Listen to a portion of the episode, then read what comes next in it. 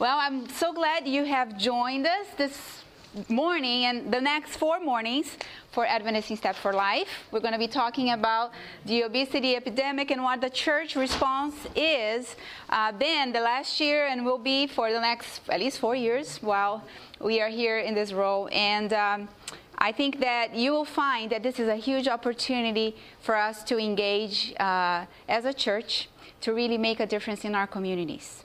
Before we start, I know she already prayed for us, but I would like to pray again before we begin. Shall we bow our heads?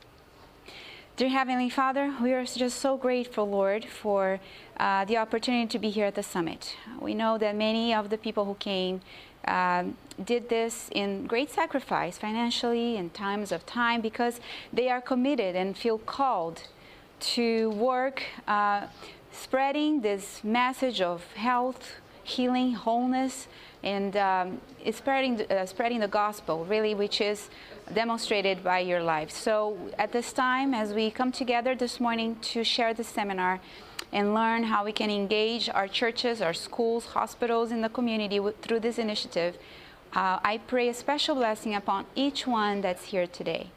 I ask you to bless each one as they continue moving through the week and bring your spirit in a special way so they, he, they can feel committed and uh, called to continue this wonderful area of ministry, which is health ministries, for your honor and glory. All the honor and glory is yours. We do this not because of us, but because of you. And so it's in your name that we pray. Amen. Amen. Very good. Well, first of all, before we get started, I want to have an idea of who you are and let me do this so I can see your faces there too. Um, and where are you're coming from. So, and, and then if you can just tell me if you've heard about in Step for Life before or if you're learning about it for the first time now. And I'm going to start through the back row here, this gentleman.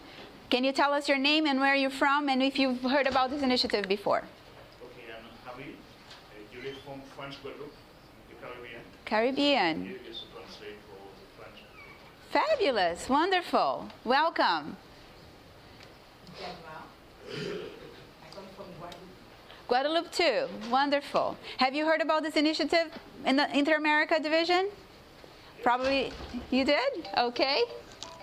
Good. Sorry, that's okay. Um, next, second row. Oh, sorry. I came from Brazil. Uh, my name is Marcos, and I have heard about this initiative. Okay. Uh, Pastor Marcos Bomfim is actually the Health Ministries Director at the South American Division. We're so glad he's here with us. Thank you for coming. Next. Michael Howell. Michael Howell. Okay. From? Valdosta, Georgia. Georgia. All right, great. Did you hear about this initiative before? I know Georgia Cumberland Conference has been on this for years. Can we close the doors as you come in? Thank you. The next one? Jay from Hannibal, Missouri. All right. And heard the name, don't know a lot about it. Okay, great. So we'll learn more. This morning? Yes, mm-hmm. you? My name is Daniela Quirino. I come from Curacao. Curacao. Oh, yes, Inter America. Had heard about the initiative before or no? In Step for Life? Have you heard about it? Yes. You did. Okay. My name is Eichner Pannenvlek. I also come from Curacao. I was ministry director of the conference there. Um, I didn't, uh, what I did was, when I was appointed, is to just go online. And so I saw it. And we did do something similar beginning Really? yes, in January. Wonderful. Awesome. Okay, good. Hi, my name is Luis. I come from São Paulo, Brazil, and I've heard about it uh, through the North American Division website. Oh, wonderful. Wonderful. Welcome. I think I skipped you. Yeah, I thought it was so small here. Uh, no, I think. I was hoping. I'm Ruth Rayburn Arsenal from St. John, New Brunswick in Canada. Okay. And I didn't hear about this until I got here. All right. Good. Canada. See, we have a wonderful, diverse group here from different countries. Let's start on the back on that side. My name is Vincent Wright from Jamaica. Jamaica. Fabulous. Did you hear about this initiative before? Yes, I heard about Okay. Next. I'm Marilyn Simmons from Atlantic Union. Atlantic Union. Yes. I want to make sure I'm in the right side. yes, that, that's right. That's the one. Are you? Do you work for the union or are you work in? No, my husband is the executive secretary. I'm a nurse by profession. Oh, wonderful. Good, awesome. I don't know if uh, we do have a union a health director. I think in Atlantic Union. Yeah. Uh, I don't. Yeah. So. He's also that. They wear a lot of hats. Oh, see, so you have to bring to him everything that you learn here, so they can. Con- he's here. Okay, great. Uh, next.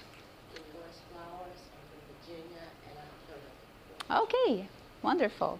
Hi, Kajana from Bangor, Maine, and I've heard of that. Okay. Curaçao as well. All right. Oh, sixth time out of the ten. You were here six years in a row.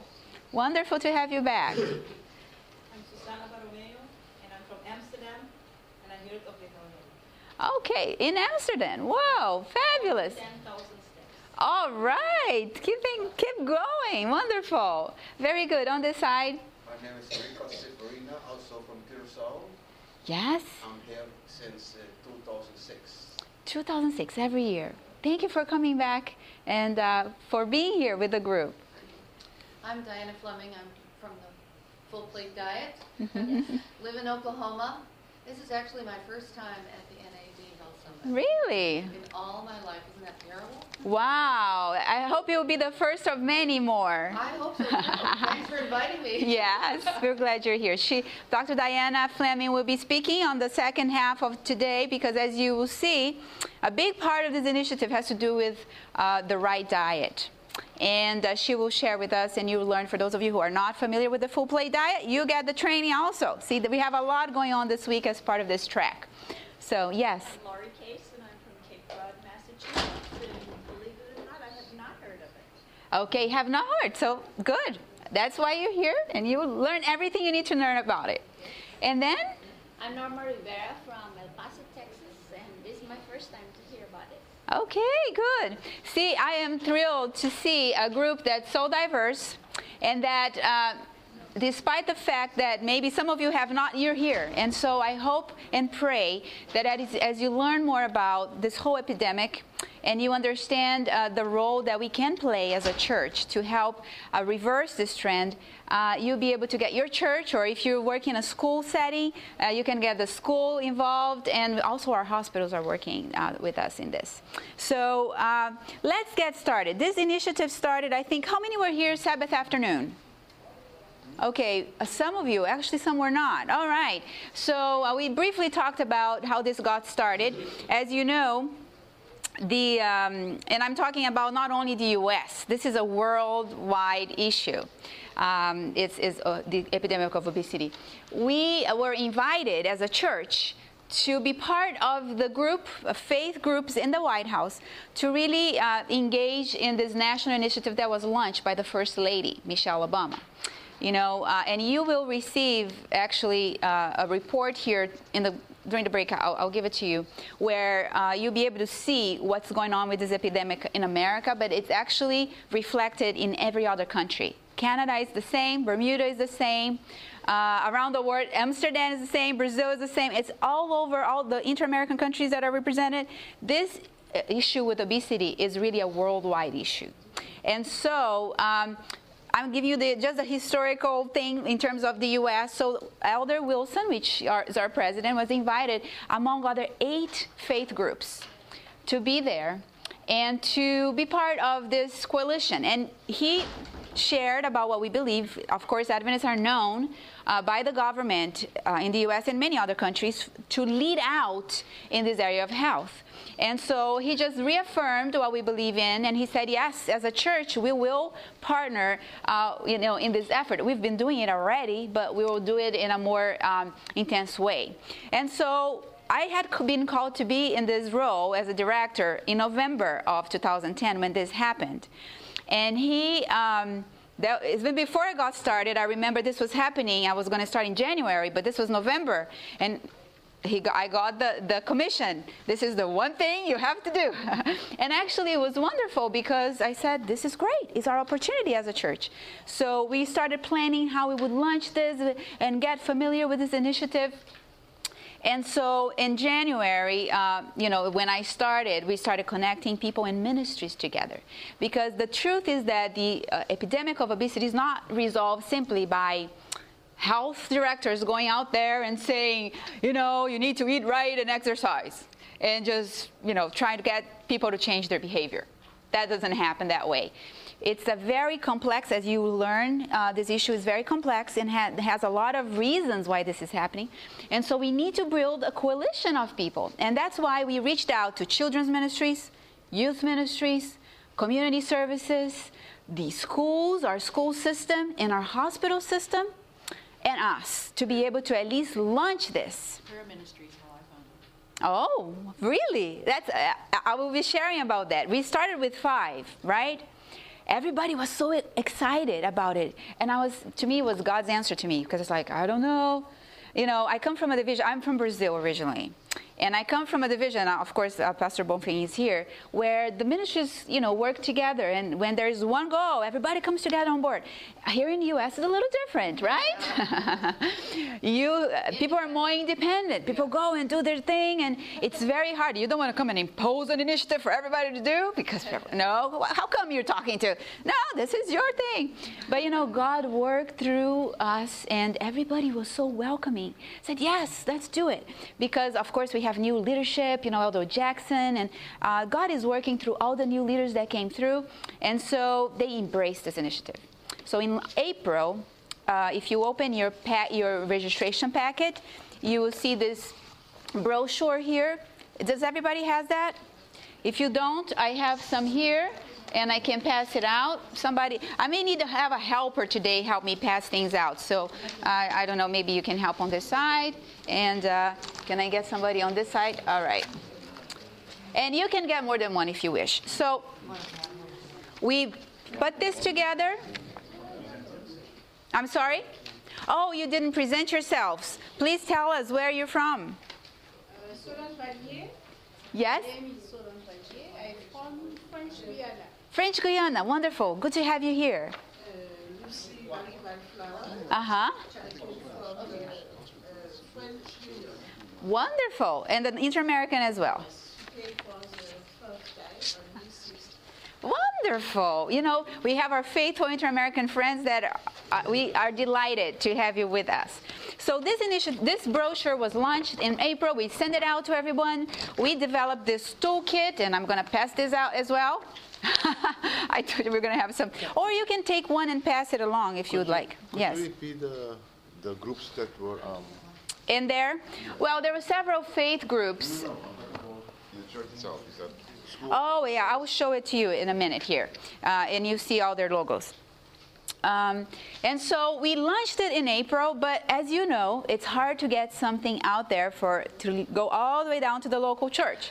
And we only had a few days, uh, you know, a few months until the you know the end of the year and we were planning as part of this um, to really push Let's Move Day, which you'll learn more about. So we started to try to get the word out. Some of you heard, some of you didn't hear.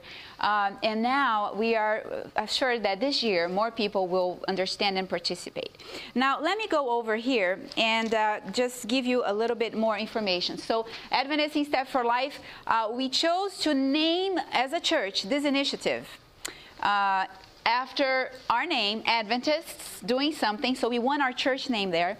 And then we got In Step for Life because it was an initiative that we already had going on uh, over three years before, um, where when Dr. Williams was the director. And how many churches were doing In Step for Life? Any, any of you here? Okay. Again, a lot of churches didn't even know In Step for Life was going on. So we said, we're going to revamp this, you know, change the names, and that's what we did. We uh, got the physical activity piece, which was In Step for Life, and then we changed this into the goals of the Let's Move, which is the national initiative.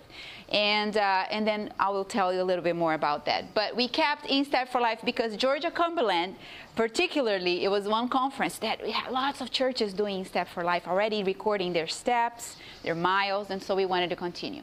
But let me paint the picture to you.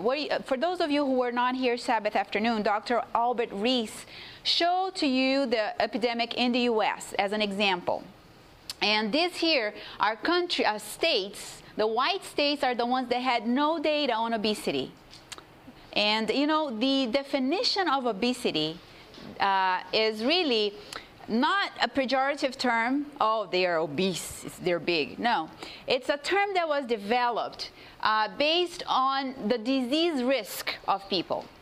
So, research has shown that people that have a height and weight calculation that is called the BMI, a body mass index, uh, greater than 30 uh, is it has the highest risk for heart disease, diabetes, hypertension, you name it, all the chronic diseases.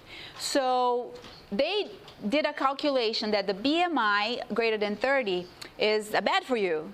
So we needed to reduce the weight to a BMI less than 25. Those are the people that have less risk of heart disease, diabetes, and you know stroke and those things. So when they looked at the states, they said which are the states that have the percentage of the population within that normal range 20 you know 18.9 or uh, from 5 to 25 and how many have it more more than 25 which is overweight between 25 and 30 it's considered overweight which your, your risk is increasing um, and so you have to do something about it and greater than 30 is really the highest risk. Of course, we have even greater than 40, which is morbidly obese, is even worse risk.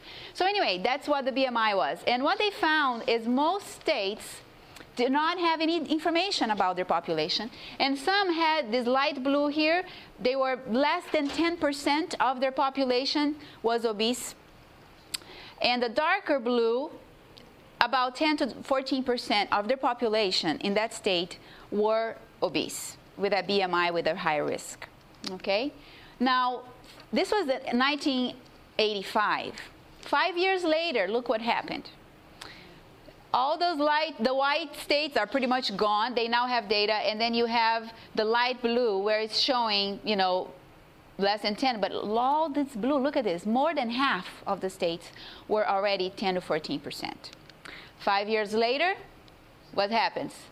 You don't see any light blue anymore. Everybody's either 10 or 14, and some half of the states are now 15 to 19 percent of the population being obese. Five years later, we start to see a new color show up. Green. And this is yellow. More than 20% of the population in the states. And now we only have dark blue. None of this here anymore. Five years later, look at what happens. The dark blue are gone. Now we have another color show up. And so we have the 25 to 29% on this light red. All these other states are, you know, 15 to 19%. And then we start to see dark red, which is greater than 30% of the population being obese. And now look at this 2006, 2007, 2008, 2009. Suddenly, more than half of the country is now uh, either close to 30% or greater than 30% of their population being obese. So you can see how this epidemic is just growing and growing. And so we went from 1990s on a blue color, not that this is political, as uh, one of our guests said this weekend, it's not, you know, red and blue, uh, liberal and, and conservatives, but it's really um, what the picture is painted in terms of the epidemic. And so this is true not only with America, this is true with around the world. Now, as I said, the bad thing is not because, you know, you want to look down on people who are obese. Um, it's interesting as we talk about this. Uh, we have a website, uh, and then we have a Facebook and Twitter uh, for our our uh, health ministries. And there was one person that came to the Facebook, and she, you know how people go and make their comments. She was so. Said, "Why are you talking about obese?" What's the problem? You know, uh, I, if I want to eat, I'll eat. And she, she had an issue with us talking about obesity. She's feeling put down. And it's not about that. It's not about, oh, people need to be thin. And it's about disease risk, trying to lower your risk for disease. And so why? Because people who have a BMI greater than 30, they have three times as much heart disease than people that have normal BMIs. They have three times as much risk uh, relative risk of high blood pressure. They have three times as much risk for gallbladder disease. And look at this diabetes, 10 times as much risk for diabetes. And so it's really a disease problem. Now, the issue of this epidemic is not so much the risk for adults, because that's when you think of being, you know, having chronic disease, you think, okay, an adult, uh, somebody that's in their 40s, 50s. They're seeing young kids, 6 to 11 years old, with this issue. Look at this 18% of the population in this 6 to 11 years old, they're obese. 12 to 19 years old, 17% of them. And then 20 to 39, which is where we were looking at the chart, is 30%. And what happens? If kids are obese, they're going to become obese adults. So the research has shown that 35% of the five year olds, talk about a little kid being obese, they're going to be obese adults. 75% of an 11 year old will be an obese adult and 90% of uh, people that are under 17, like they're adolescents, they're to be obese adults. 90% of adolescents who are obese, they'll be obese adults. So it's an issue that we need to really start early, not just talk to them at, once they're uh, older. By the way, I am going to give you all this this uh, presentation, so you can make notes uh, as, you, as, you, wish. But uh, you, this is on our website. You can actually download this from our website. So the picture in the, in the US and why the First Lady took this is that 300,000 deaths are attributed to obesity. 33% now of the population is obese. And we are beginning with seeing people, as I said, kids, six uh, years old, one in three of the kids in that range are either overweight or obese. And the research shows that they're going to be obese adults. And a child, again, this is a general statistics combining all age groups. If they're 10 to 13 years of age and they are obese, they have an 80% chance to be obese as an adult. Now, why this is so important? You remember in the 70s, here in this, the US, and I think around the world even more, one in three people smoked. It was a huge rap, rampant issue. And you remember uh, our church took a stand and did the five day stop smoking program and starting to really be known as leading. To this day, the public health service here recognizes, the Surgeon General recognizes that the, the Adventists led out in the fight against obesity. And of course, many other people came on board. It was a community effort. And now, can you guess how many people smoke in the country?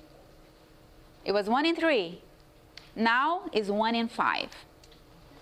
That's pretty good, huh? If you think about it, a lot of hospitals are smoke free now, a lot of restaurants are smoke free, you know, and uh, there has been a huge effort. Of course, we were one of the pioneers on that and are known for that. Well, now we have the same picture with obesity. One in three people are obese, and it's just going to get worse. So, as a church, and I, I, I know we have to continue to working with smoking because it's still a problem. And, uh, but instead of just doing our health programs on smoking, which is what we did many years, we need to turn to these other health issues. And obesity now is the talk of the nation, is the pressing issue. Uh, you know, the American Heart Association says that childhood obesity is the one of the most pressing health threats in the United States.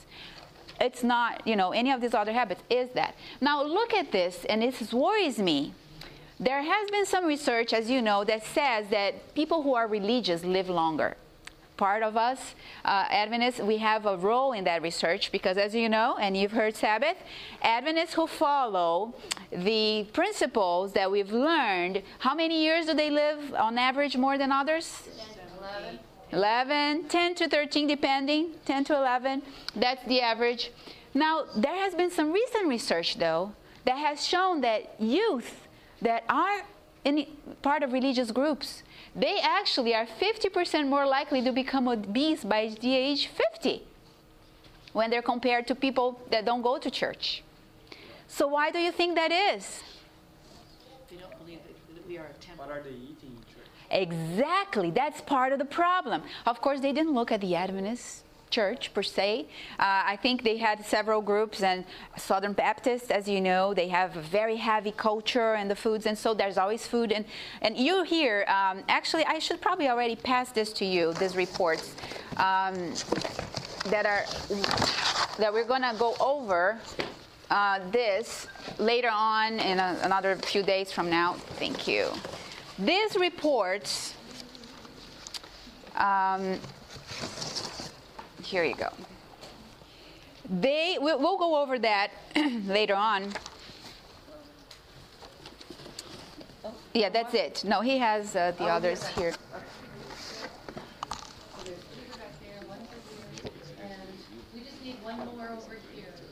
Okay, we had about how many more?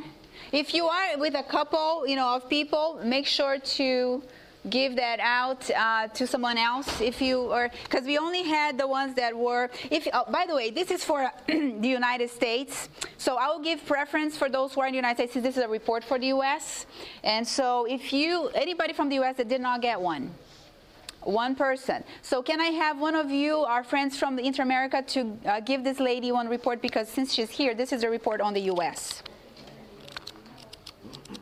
Any of you from Inter-America that had it? Do you mind uh, just sharing? Or one of you? Okay, she has since she's French. This is in English. Uh, let me give this to to her.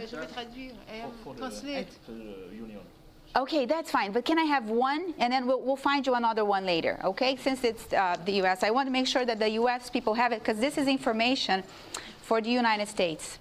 So uh, okay. Oh yes the largest state in that group leading out. Oh, so you do need that. So I'm, I'm from Mississippi.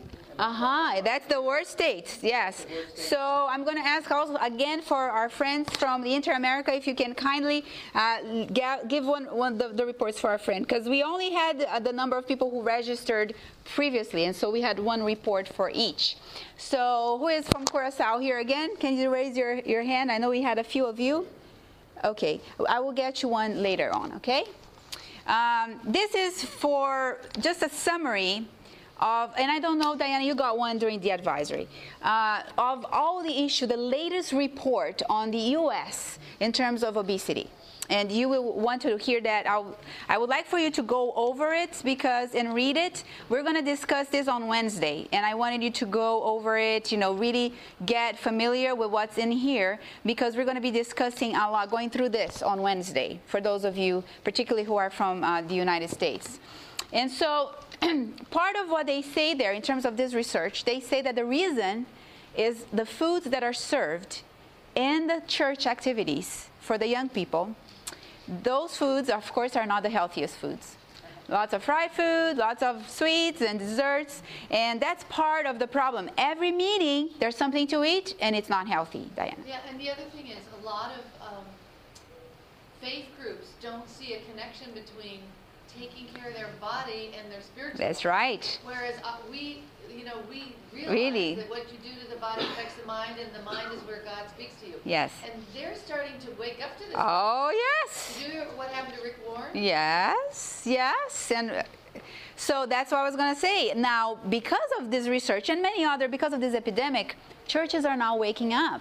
Many churches are now, from other faiths, are having health ministries and they are actually teaching a lot of the principles that we knew from back 100 years ago and they are waking up to this and this church that dr fleming is mentioning some of you do you do you know who rick warren is Okay. If you don't, he is a pastor of a mega church, thousands of people. And he now has, and God is working again through his you know, agencies if we don't do our work, he, he uses the Holy Spirit. And this guy found out in Daniel, oh, this is important. So he's now, yes, you want to? You know, I want. I, I just read a clip from CNN on this. You know what woke him up? Uh huh. He was he had 538 baptisms one day. Wow. Which took him like four to five hours. and when he finished, he said, "We are fat." he, he was getting the people weight, yeah. Put him down and lift him up. And then he looked at himself. He said, "I am fat." I gained 60 pounds in the last, you know, or 90 pounds or something. That was the wake-up call. Isn't that amazing? Dunk all. Do the baptisms of everybody. Isn't that the truth? And then he started studying, and then he found the Daniel diet. You know. Uh, and that just isn't that amazing and so now he's teaching he's getting his whole mega church people to you know wake up to this and it's this movement now nothing new for us however Uh, we have the stones speaking out. And of course, it, we go even beyond. They're looking and reconnecting with this truth of, you know, worshiping God in our bodies. And, um, and you know, we are, if we don't if we don't do our part, God will use others uh, in that. Of course, we also have a special message that goes along with this health message, which perhaps they don't have. But we need to be able to really take hold of our message and, and use it in the right way. Another point I want to make about Rick Warren. Yeah. His wife got cancer. Oh. she wrote a book. Huh. I think that will come up just as much as the fact. Oh, yes, yes, yeah. Because when he hits the family and when he hits home, uh, this is one of the things that I found with our pastors. Uh, as you know, those of you who work with pastors in churches, not every pastor is very receptive to use the health message or to incorporate it in their church.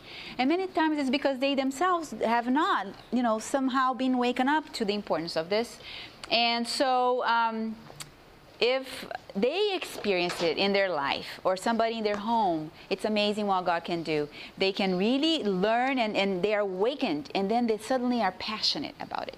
But anyway, so we have work to do, even in our, our faith, but especially faith communities have work to do. So diabetes, hypertension, kidney disease, uh, and heart disease is striking kids as young as six. This may be the first generation that is going to die before their parents. Their parents are going to live longer than the kids if this keeps on going. They're less healthy. And as I said, 17 million or about 14.6% of the children, it's not just about, you know, the choices, it's about they don't get enough to eat. You know, and we're going to talk about are you eating enough to be healthy? And, you know, and just in a minute we'll hear more about that.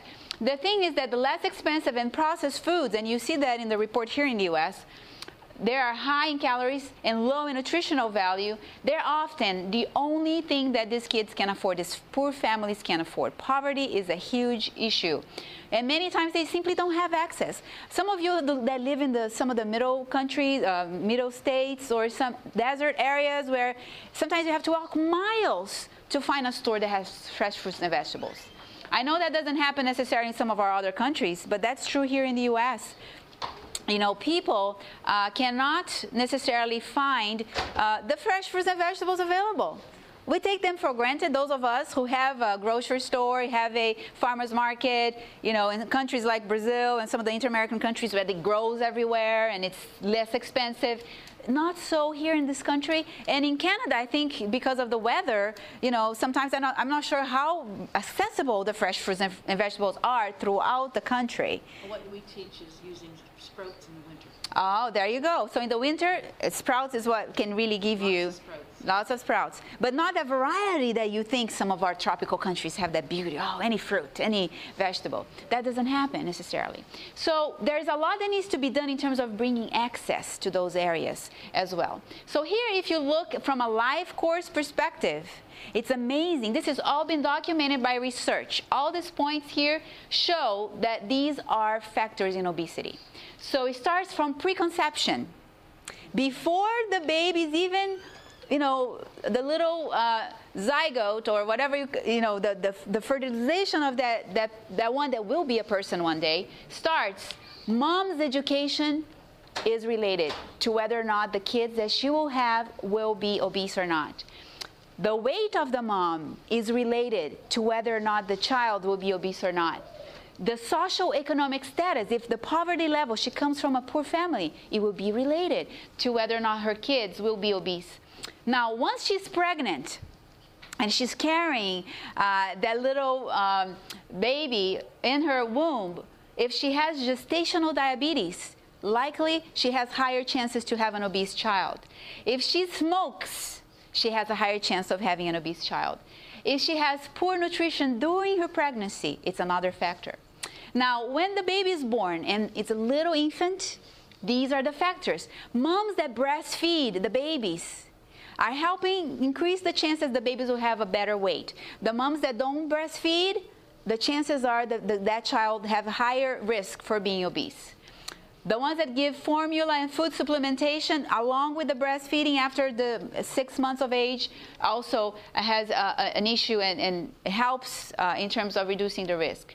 If mom has uh, maternal depression and caretaking, uh, she has problems taking care of that child and he has, she has depression, likely increases the risk of that child being obese. Now, once the child is now a five year old, a toddler, these are the things that can actually influence whether or not they will be an obese adult.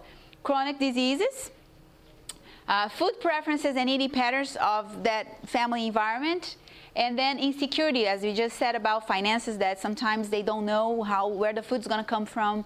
Uh, that can also influence. In terms of adolescency, is in, so interesting. Puberty uh, early puberty has been shown to be linked to obesity and vice versa. So kids and adolescents who are obese, now they're having, and we'll talk about this later on when we go through this report, uh, we are having a much higher rate of obese child that are having early puberty now than years ago.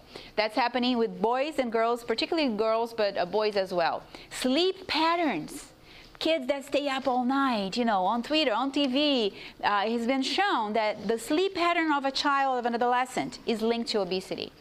Medications they take, and then finally, as an adult, the activity level, the consumption of uh, the calories that they eat, employment. Actually, they looked at types of employment, and uh, whether or not they have a job or not is linked to uh, whether they are obese who they choose as their husbands or wives, of course, also makes a difference. So social networks that they live in culturally, as well as you know uh, the environment they live, such as you know faith community with certain habits, and then menopause. Uh, the hormones also bring are, are a factor related to the weight. So those are all documented by research. Now, just to lighten up a little bit our load here, here's a little child with a grandma, grandpa, and he said, Grandpa, you used to be Skinner, didn't you? He said, Oh, yes, I was.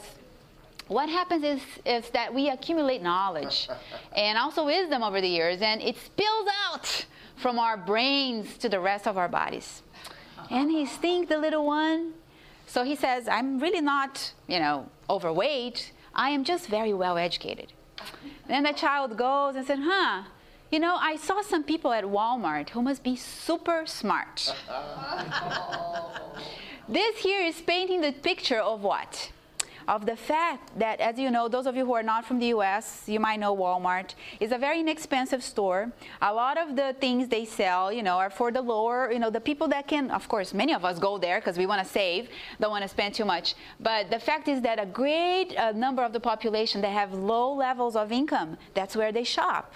And so uh, they're shopping for the less expensive foods, prepackaged, ready to go, and you know, so that's where they see the what overweight people at Walmart. Now, what is Harvard and the, and the big institutions and researchers telling us about this? In, this is in the U.S., but again, is reflected around the world. 80% of Americans don't eat enough fruit. 80%. How many fruits are recommended? Do you all know? Fruits in the US are five. Five fruits a day, right? How many vegetables? Five. So altogether, fruits and vegetables, you know, 10. 90% of people in the US don't eat enough vegetables. And 99% fall short on whole grains. Now, this is documented in the Journal of Nutrition in 2010. 99%, that means only 1% of the population eats whole foods like brown rice and you know whole grain bread and all that. So what Harvard is recommending is that we need to cut back or eliminate. Now this is not the Adventist saying.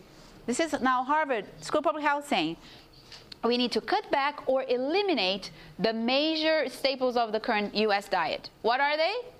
Refined grains. So all the white flours, breads, rice, all the refined grains that don't have the whole uh, wholesome um, uh, fiber in them. Sugary snacks, of course, the pops, the, the sodas. Sodas, potatoes. Why is potatoes in the list, you think? French fries. People, potato chips, they eat potato in the morning sometimes, at lunch, and in the evening. Many of the states, this is happening. That's the less expensive food. And so there's not a balance of other um, variety of, um, of vegetables. So they eat potatoes, but sometimes fried and not in the right place. What else? Cheese. Cheese. Cheese, high in fat, high in cholesterol. Harvard's saying we need to eliminate or cut back on cheese. Butter, and what else? Red, red meat. At least they're starting with the red meat. We do know that other meats also have high cholesterol and fat. But this is what's been recommended uh, by Harvard in terms of that. Yes? And you know there's hardly any fiber in that. Exactly. There is no fiber. Uh, I mean, maybe the potatoes if it's with the skin. Uh, and you know, so very little. And we will hear more about why the full plate diet will play a role here. Now, you saw, how many saw the Surgeon General this weekend? You did, most of you. She talked about the national prevention status, uh, uh, I mean, national prevention um, strategies that were put together by the National Prevention Council. They put together the same group that created this report I passed out helped to create this report on the strategies of the country. This is the US again, but remember, it represents all the other countries. So they want to first make sure that Americans will be healthier at every stage. Remember, we, we talked about preconception all the way to the end of life. So their goal is to increase the number of Americans who are healthy at every stage. Engage the community Uh, environments is not just about telling people what to do is really changing the environment making it uh, possible for people to go out and exercise because there's parks to do that. Buy fresh fruits and vegetables so there's stores and farmers markets. Secondly get preventive services available for people. Thirdly empower people. That's when the teaching comes and then eliminate the disparities that happen between the rich, the poor, the black, the white, the Hispanics, and this, I'm talking about the diverse population in the U.S. Now, what are the areas that need to be looked at? And look at this, as an Adventist, you're going to recognize this quite a bit. Tobacco free living is number one. Again, talking about tobacco, quit smoking. That is one of the strategies, prevention strategies preventing drug abuse and excessive alcohol use. Second, have you been doing this? Talking about tobacco, talking about alcohol, talking about drugs? We do, right? This is where we started as uh, Seventh-day Adventists talking about temperance. Healthy eating. The, the recommended diet we just heard now from uh, Harvard, but fruits, vegetables, whole grains. Active living. Exercise, right? That's what we're talking about. Mental and emotional well being.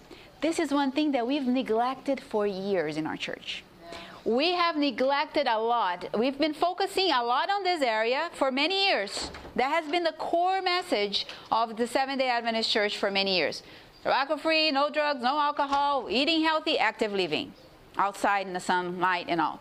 But we have neglected emotional and mental well being. And we are now seeing a rise of that. We're seeing uh, a lot of people, as some of you know, Dr. Natalie has been speaking a lot about it, many others are talking about it. And we made sure and during the summit to have one track on mental health in every, uh, one workshop in every track. Reproductive and sexual health, another thing we haven't talked much about. Very important. You know, and um, we have here a pot of cultures around the world that come from their countries. Lots of african countries that come in lots of you know immigrants from south america from around the world. And many times you know they bring their customs and their culture with them uh, and even the local uh, people here. Uh, so the issues things like you know the spread of hiv aids uh, uh, you know uh, the whole uh, area of reproductive and sexual health and the teachings that are happening with media in terms of what's right and what's not um, is something that we really need to focus on. And then we have another one here that we as a church started to catch up, but we have much more to do injury and violence free living. This is talking about domestic violence. It's talking about gun violence in the youth. It's talking about any kind of violence in the family environment, particularly. How many of you have heard about End It Now? Isn't that amazing? I always ask this question. There's like two or three people that raise their hands. It was three or four years ago that ADRA and Women's Ministry in our church launched this initiative called End It Now. It's an initiative that had to do with what? Reversing the trend of violence, domestic violence, particularly among women and girls, because they are the ones that have twice as much uh, risk and, and, prevalence of vi- being violated physically, mentally, and many other ways. So the church took a stand. This is a huge public health problem. And uh, that's something that the church is starting to do. But again, many of you haven't heard about it. And that's something that we don't think health ministries, domestic violence, that, are they related? Yes, they are. They are. So uh, this is actually the goals that the Surgeon General has been working towards. Those are the areas they are trying to work. Uh, these are the preventive uh, strategies that the National uh, Council de- uh, devoted to do in the U.S. But if you really look at it, it's around the world. Did, did she say something about changing the menus in the public schools? Oh yes, we, and we'll talk about that. This report, you see, uh, what is happening. Yeah, you, you see, it's exciting. When we talk about the schools, we'll talk about schools on Wednesday and Thursday. We'll have a group come in, and you, you're going to see. Yes, it's the environment. It's like here, health safe community environments that that's hospitals that's schools that's everybody you know um, and it's a huge policy that needs to come in place and reverse what's being done and that's why sometimes they say oh no why are we dealing with the government that's politics you know we shouldn't be dealing with them actually the, the policies that are in place, we have a voice to, to, to, to be heard. And you saw we're trying to partner with these people that are trying to change, not because we want to support a religious party or no, it's about being healthy. And unless we engage with these communities, we won't be able to make change in our community. So, yes, the, the, the, what are they serving in my local school? You need to say something about that. You need to engage with the people that are making choices so that, you know, they, they know you feel like many others that they shouldn't serve the junk there. They should reverse this whole money making, you know, machinery that's behind trying to get our kids uh, young. Yes. Yeah, and you know, when we partner, we add a faith element because Heidi, who is exactly. Weekend, she said the booklet that we came up with, kind of based on the, what the government yes. said, she likes it better because we've added a, elements and a faith element that the government exactly. put in there. Exactly. So we can have a positive influence over and above just the physical. That's right. So uh, those of you who saw, this is what we did. We created this toolkit from the national one they had. We made it our own with our message. She takes this all over the country and shows this to other faith communities. And she says, This is what the Adventists did. It's wonderful. You need to look at it. So she, she sends them to our website and they go and, and, you know, because this brings the message of not only the physical, but the mental, social, and spiritual in it, and the resources that we have here. So God is able to use us in many ways. Now, the USDA came out with the new recommendations, right, of the diet, and it's, it's called My Plate. Those of you who are from here remember there was a pyramid, people will go up the steps, you know. Well, I think this is simpler it helps people see what half of their plate has to be fruits and vegetables. The other quarter, more than a quarter, should be grains, whole grains, right? We just heard. And then they have protein, which doesn't have to be meat. It could be, again, vegetable based or plant based protein. We have tons of beans and uh, many other soy products, not necessarily the, the prepackaged ones because as you know they're not the best for you. Every once in a while i guess you can have them. But you know you want to really be careful. And they have dairy here because you know there are many people who need dairy sometimes uh, because they don't have access. And it, i don't know in the us we do. Uh, so the best choice as we know is to go if we can eliminate all the cholesterol in your diet. You would eliminate the dairy and just go you know with the vitamin d in the sun and the other vitamins in the plant foods if you can so we recommend that as a church because we saw that in terms of the Adventist Health Study, the benefit of eliminating the dairy. But some people choose to eat dairy, and that's their choice, and we have to respect that. So the government is putting that out because many people, and I, I'm a, I'm a nurse practitioner by background. Some of you, don't, I don't know if you know what that is uh, from other countries, but this is a nurse that works in a, a, clinic just like a doctor. And I see patients, I diagnose them, I treat them just a doc- like a doctor does. And when I screen my patients for vitamin D, guess what?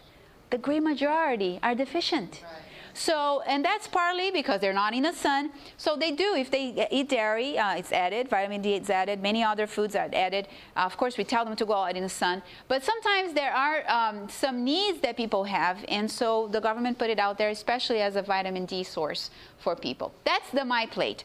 This past week, Michelle Obama was here in Tampa. and uh, she's, they were launching the My Plate in Spanish, Mi Plato, uh, right here, not far from us. And uh, we were contacted by the Michelle Obama administration to be partners with them on this because they know we're partnering with the obesity epidemic. So I got this call and I said, sure, I mean, we, we, we want to partner. Well, it turns out in her speech, she talked about us.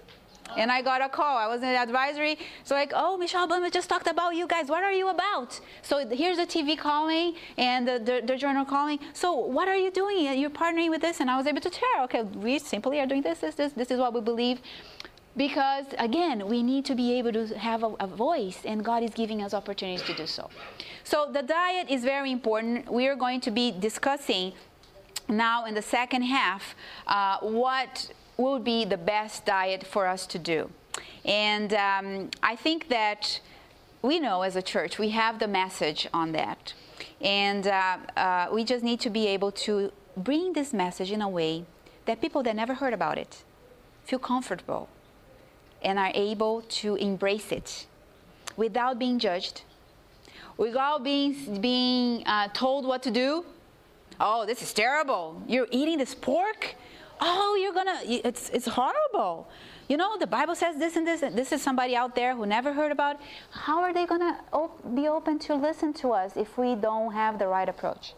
So um, I'm, I'm, going to just tell you first about the diet piece because this morning uh, I would like for us to learn a better way to discuss this issue. There are four goals of this initiative. Two have to do with access to the right foods. But just access, that's an important thing, and uh, we, we are, I'll share later with you about that uh, on the goals of that. But how we teach them uh, to incorporate it is very important.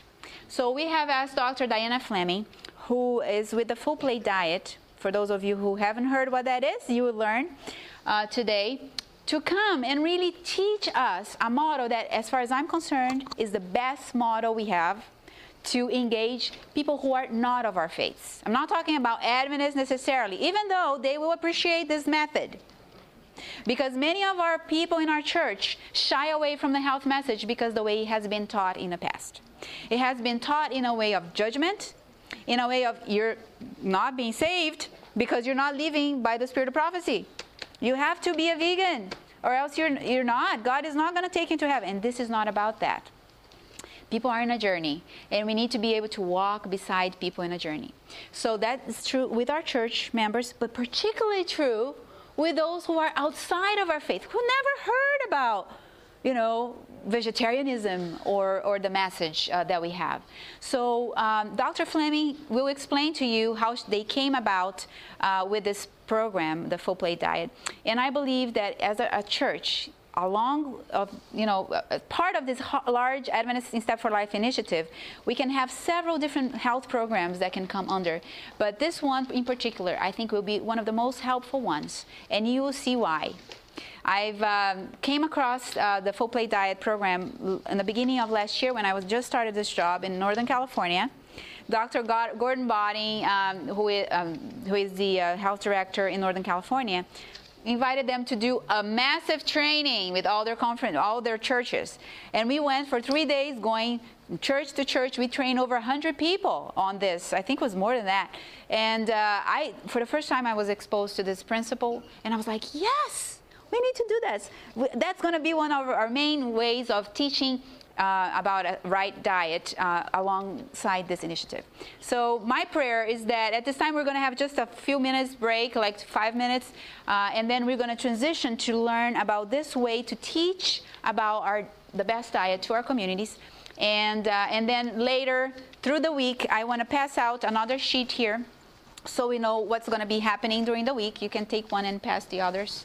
Uh, so that you uh, see. We're going to tomorrow be focusing, today we're focusing on the diet piece. Tomorrow uh, we're going to be focusing on the gardening piece and the, the, bringing access as well as, let me get one, I, it's just one for me because let me read it here. Uh, tomorrow we're focusing on that as well as some of the other causes and reasons of, of the obesity effects and strategies. Dr. Ildemar dos Santos from Loma Linda will share some other uh, good strategies in terms of that. And then on Wednesday, we're going to go through this report again And those of you who are from America, I want to make sure that you have this because you need to be able to use this in your local community and cite this. For those of you who are from Inter America or South America, you want to find out the data from your countries, right? This here is from the U.S., so you might you could quote it, but it won't be as meaningful as if you knew the information from your state or your country. So if you go online to your health department, you can Google that information if you're from Curacao or from whatever, and look for obesity facts, and you get the facts in your region, so that when you teach this, you can quote the facts in your area. And so we'll go through that report. There's a lot for us to learn there. And then we're going to talk about what the goals of the initiative are and uh, what we are doing as a church. And then we're going to talk about the awards, how to really run this initiative in your local church. Then on Thursday, we're going to talk about schools and what we are doing with our local Adventist schools across the division. I have so much good stuff to share uh, with you then. And uh, we have Dr. Falls from Florida Hospital who's developed a wonderful program for schools, a wonderful program for schools, and she's coming with her team to teach us how to use that and so you can engage with the schools in your region as well and then uh, friday we're going to uh, learn more about uh, other ways to reach the kids through uh, expos through um, if we can we're going to do a tour at, at, a local school here who is incorporating uh, the, all the uh, the initiatives of um, gardening and diet, teaching kids uh, how to cook and uh, wonderful things. And then we're going to look at the details. This media was produced by Audioverse for the NAD Health Summit. If you would like to learn more about the NAD Health Summit, please visit www.nadhealthsummit.com. Or if you would like to listen to more free online sermons, please visit www.audioverse.org.